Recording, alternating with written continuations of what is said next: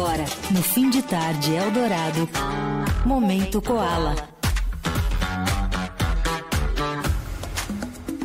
Toda quarta-feira tem um momento Koala por aqui no fim de tarde adorado até o festival. A gente vai esquentando, fazendo, enfim, uma prévia do que vai ser o Koala Festival. Tá chegando em setembro no Memorial da América Latina. Na semana passada a gente conversou né, com os curadores do festival e diretores do festival para dar uma geral né, na programação, nas escolhas e tudo mais. E hoje nós vamos falar, temos a honra de falar com um dos protagonistas deste festival que compõe o line-up. Ele está no domingo, né, escalado para tocar no dia 18 de setembro, lá no Memorial da América Latina.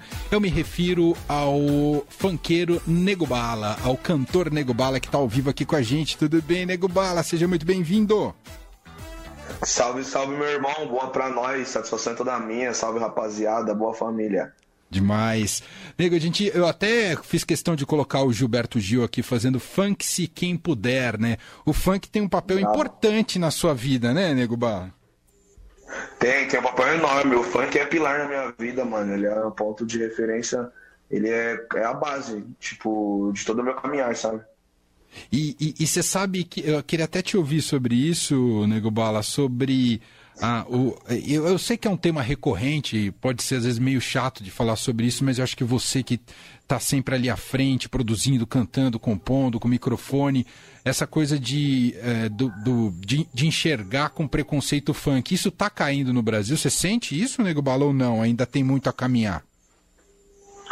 É, mano, então, teve uma época que a gente já correu risco de morte, né, por ser MC na época do Felipe Boladão, MC Primo do Marapé. MCs que morreu por ser MC, sabe? Então, vendo hoje o caminhar do funk, a gente percebe que tem uma evolução, mas o preconceito ainda é vigente, ele ainda é, ele ainda é visto, tá ligado? Ele ainda é real, ele ainda acontece. E não só nos lugares que o funk habita, como música e lazer, como na cabeça de vários outros músicos, sabe? Que o funk ainda não é música, que o funk, apesar de toda a ascensão que ele tem, como progenitor do nosso Brasil, ele ainda segue sendo tirado, né, mano? Ainda segue sendo é, sofrendo preconceito. Mas isso daí é, é um processo também, né, mano? É difícil entender que, que o funk ganharia essa proporção, né, mano? Toda, toda essa. Tipo assim, o funk salvou minha vida, sabe? Está salvando a vida de várias pessoas. Deve ser difícil para essas pessoas que não conseguem aceitar o funk ver a gente de fato rasgando e rompendo bolhas e ocupando e ampliando espaço, sabe? Mas o preconceito ainda existe, mas a gente luta para que os nossos ampliem suas vozes e que assim automaticamente o preconceito ele seja fundido, né? Seja exilado da nossa convivência brasileira, porque o funk é um patrimônio brasileiro, né, mano? Se a gente se julga brasileiro, a gente tem que entender que o funk é um patrimônio brasileiro sabe? Sem, sem Mas dúvida. isso ainda é, é vivo ainda. Você fala uma frase que é, é muito importante, queria que você contasse um pouco melhor para o nosso ouvinte, Nego Bala. Você fala, o funk salvou minha vida. Você teve de fato perto de perder a sua vida se não fosse a, essa sua dedicação à música?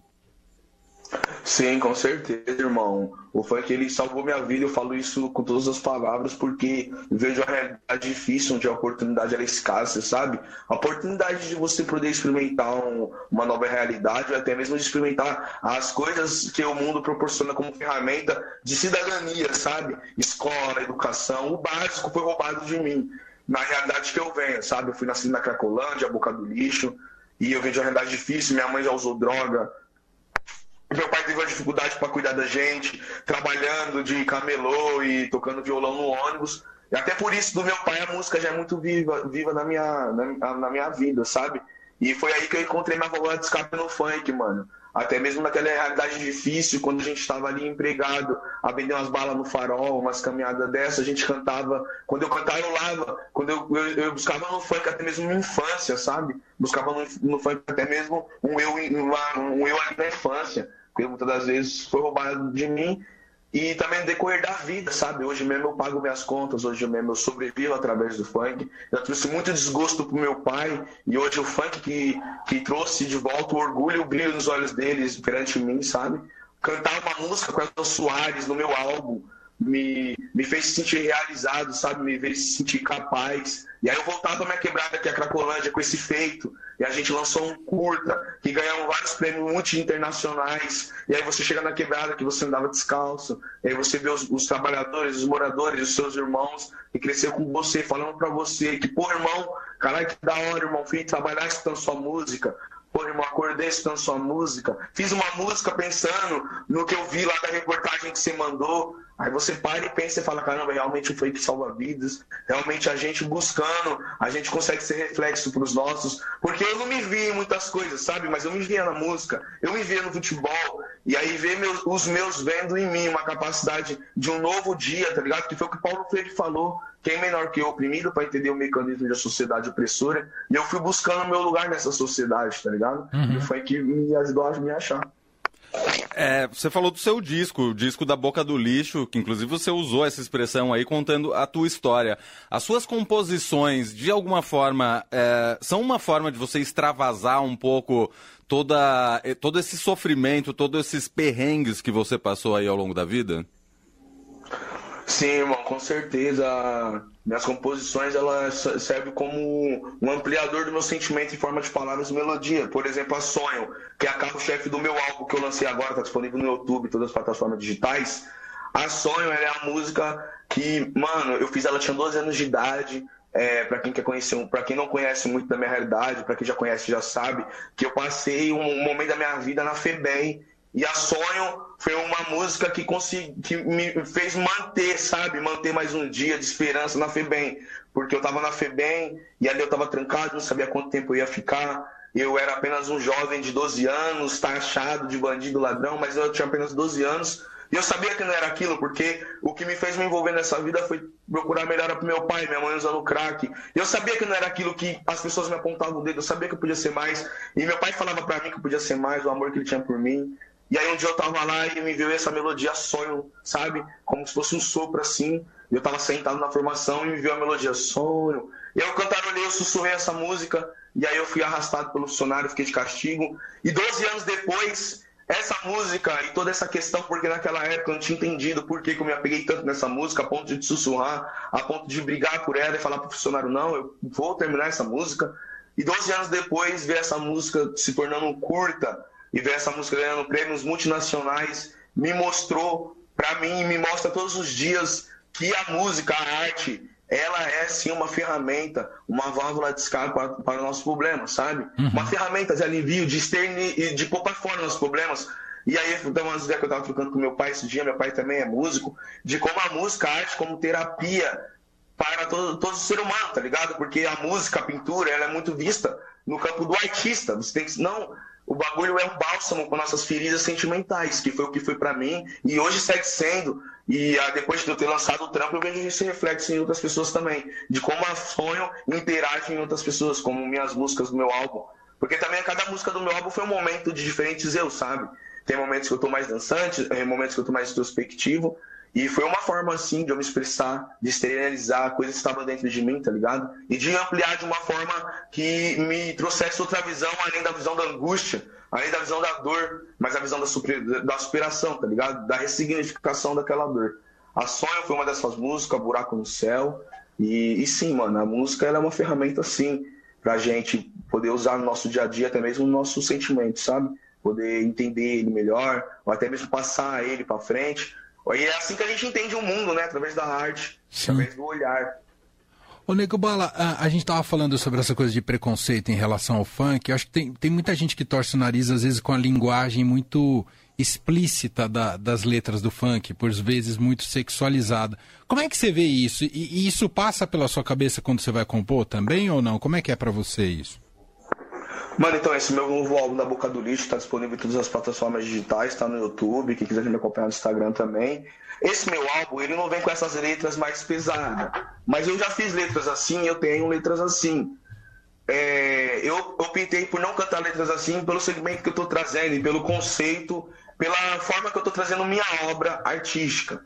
Mas, mano, a, a realidade ela tem que ser falada, tá ligado? E a música, o funk, por exemplo, na favela, ele é um jornalista.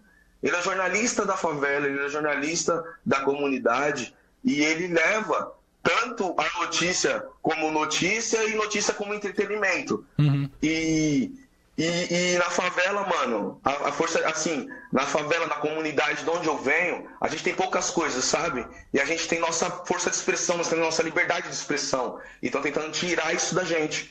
Por quê? Porque se você pega uma música em inglês traduzida, a maioria das músicas são vacionadas, elas caem nesse teor é, nesse, nesse, teor de fala. Ela cai nesse teor de, digamos, do funk putaria também, apesar de ter um arranjo instrumental, de cordas, ou até mesmo de teclado. Se você for ver a tradução de muitas músicas estrangeiras, principalmente norte-americana, cai nesse teor. Aí a gente olha para o nosso funk e julga, mas só que quando a gente para para Porra, mano, é muito fácil se preocupar com o funk que com o que a molecada do funk faz. Mas é difícil você mudar a realidade em qual elas estão vivendo e até mesmo a realidade de quando elas vêm. Tá ligado? É a mesma coisa falar do funk e apologia, que é o funk que fala de arma, que é o funk que fala de drogas. Pô, eu mesmo, eu não cresci no, eu não cresci num, num jardim onde as rosas e os lírios cantavam pra mim, tá ligado, irmão? Eu cresci numa. É, Tem toda tá razão. Eu cresci numa realidade na onde o que tinha mais perto de mim era droga. Eu, eu, nunca eu não tenho passaporte, tá ligado? E uma arma, eu não, eu não cresci com ferreiro ali, com um cara que sabia construir arma.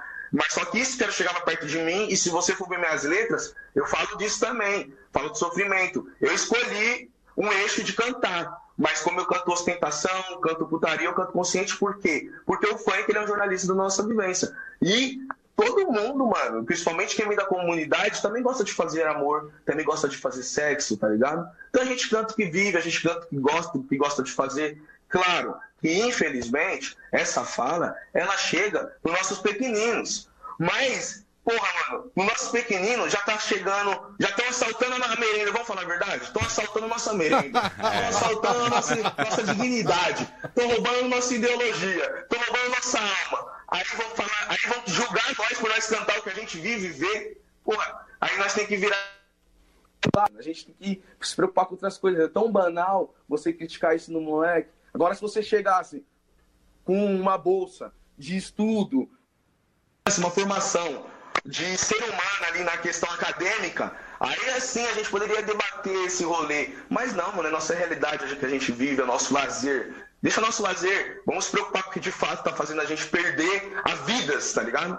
Porque em fato de for ver o funk putaria, já estão roubando nossa dignidade todo dia. Agora estamos falando do funk putaria e tem um moleque tomando um tiro, saindo da escola, tá ligado? E tem um moleque saindo da escola, vendo as drogas mais perto. Tem um moleque que nem tá indo pra escola, que no meu, muitos dos casos fui eu, que vem de barra no farol. E no caso, e eu falando da minha vivência, uma, os menores dos problemas foi o funk putaria, tá ligado? Sim. Então eu, eu vejo isso ainda como um discurso para embasar e enfraquecer a ideologia funk e um discurso totalmente cortina de fumaça. Total. Porque no fim das contas só gera, só gera uma discussão banal diante de toda a massificação que vem, né? Porque uhum. até mesmo você falando isso, você dá força pra um discurso que o funkeiro tem que morrer, tá ligado? E você não vê toda. Porra, mano. Eu vejo, ó, por exemplo, tem artistas do funk putaria. E é o funk que no Brasil, assim, estourou e, mano, acontece e emprega famílias, tá ligado? É. Emprega famílias. Uhum. Emprega famílias e assina currículos. O funk putaria, como o funk consciente, como qualquer outro funk, ele é jornalista da comunidade. E qualquer pessoa que se foque no funk putaria e não na realidade do funk, ela tá, ela tá vacilando, tá ligado? Ela tem que olhar mais a fundo. O funk putaria, mesmo sendo putaria, ele ainda traz a realidade do funk. Que é a realidade de um jovem ou uma jovem da comunidade que vem de uma realidade totalmente desfragmentada, injusta, ingrata e falida pelos olhos do sistema, tá ligado, mano? Então, foi, né? Foi putaria, fica bem pra trás aí. Muito bom. Muito bom te ouvir. Diga, Leandro. É, Nego Bala falou aí em algum momento que a vida não foi feita de flores, jardim florido aí com lírios e tudo mais. Me lembro que em 2020 você se apresentou no Koala Virtual, que foi naquele cenário lindo, em meio a um monte de mato ali, etc. Ali naquele momento você sentiu que foi uma, um ponto de virada um pouquinho na tua carreira? Foi ali você pensou, minha vida pode ser também um pouquinho um jardim florido? Porra, mano, com certeza. E ainda mais quando eu fiquei sabendo que eu tava abrindo um show, eu abri o show do Gilberto Gil, eu já tava lá, mano. E aí eu parei, eu até olhei, tem até essa gravação, que eu olho no espelho, eu me emociono, começo a chorar, tá ligado? E aí eu falo, caralho, mano. É tipo você andar no deserto a vida inteira e você vê várias miragens de água, sabe? Em momento você vê água e você chega perto é só areia. Aí chega um momento que você vê a miragem de novo, porque esse dia foi um dia de artista, mano. Nós acordou cedo, foram me buscar em casa de van. E aí cheguei lá, camarim, fruta, e aquele sítio, o mil grau, a estrutura do Koala é muito foda, né, mano? Sem parada, faz realmente você se sentir realizado. E aí, mano, eu fiquei olhando, eu falei, porra, de novo uma miragem no deserto, e quando eu me aproximei, que é a hora que você sobe no palco, e aí você vê que tem mais de 660 mil pessoas te assistindo online, e aí você vê que você tá abrindo um show, fazendo história, porque o que eu busco no funk é fazer história, ocupar e ampliar espaço, tá ligado, mano? E aí você acha que é miragem de novo, aquela, aquele, aquele lago, aquela água, e você chega e você bota a mão na água, você lava o rosto, aí você mergulha, você se joga, você se banha. E foi isso pra mim, mano. Foi se sentir realizado, sabe? Um mergulho de emoções e também nós, nós baianos, Gilberto Gil estava lá, apesar da pandemia a gente não ter muita proximidade. Eu venho acompanhando o eixo da música brasileira e ter essa aproximação e também viver, né? Tocar com banda, tocar online, com a Ala VTR. E agora a gente vai tocar no Koala Festival presencial. Mano, eu me sinto muito realizado, mano, de verdade. Eu me sinto de verdade, porra, mano. Eu cantei, tá ligado? Eu cantei por mais um dia de esperança. Eu busquei, tá ligado, mano? Apesar de achar que no fim do túnel, no fim do túnel não ia ter essa luz, eu sempre cantei buscando essa luz, porque, mano, na quebrada tinha os parceiros confiáveis e acreditavam em mim, as parceiras, meu pai, apesar de todos os vacilos, ele acreditava em mim, ele via em mim algo diferente. E eu busquei, mano, e hoje eu tô vivendo isso, tá ligado? tô vivendo isso real, minha música saiu no Sintonia, a, gravei com Aison Soares, agora eu tô na, na rádio, eu tô numa rádio, mano. Então, cantar em rádio era o sonho do meu avô. Meu avô tinha materializado uma dupla sertaneja do meu tio e colocou meu pai pra tocar baixo. Meu avô ficava na, nas rádios, sabe? Tô realizando o sonho da minha família, tá ligado, mano? Que legal. Que coisa mais linda te ouvir, nego. Coisa, depoimento lindíssimo. Ah, pena que a gente não tem mais tempo, a gente vai te convidar para um papo depois mais extenso aqui. Eu só queria, antes da gente fechar, você contasse para a gente o que, que você está aprontando para esse show do Koala presencial. O que, que você pretende fazer nesse show, hein, Nego Bala?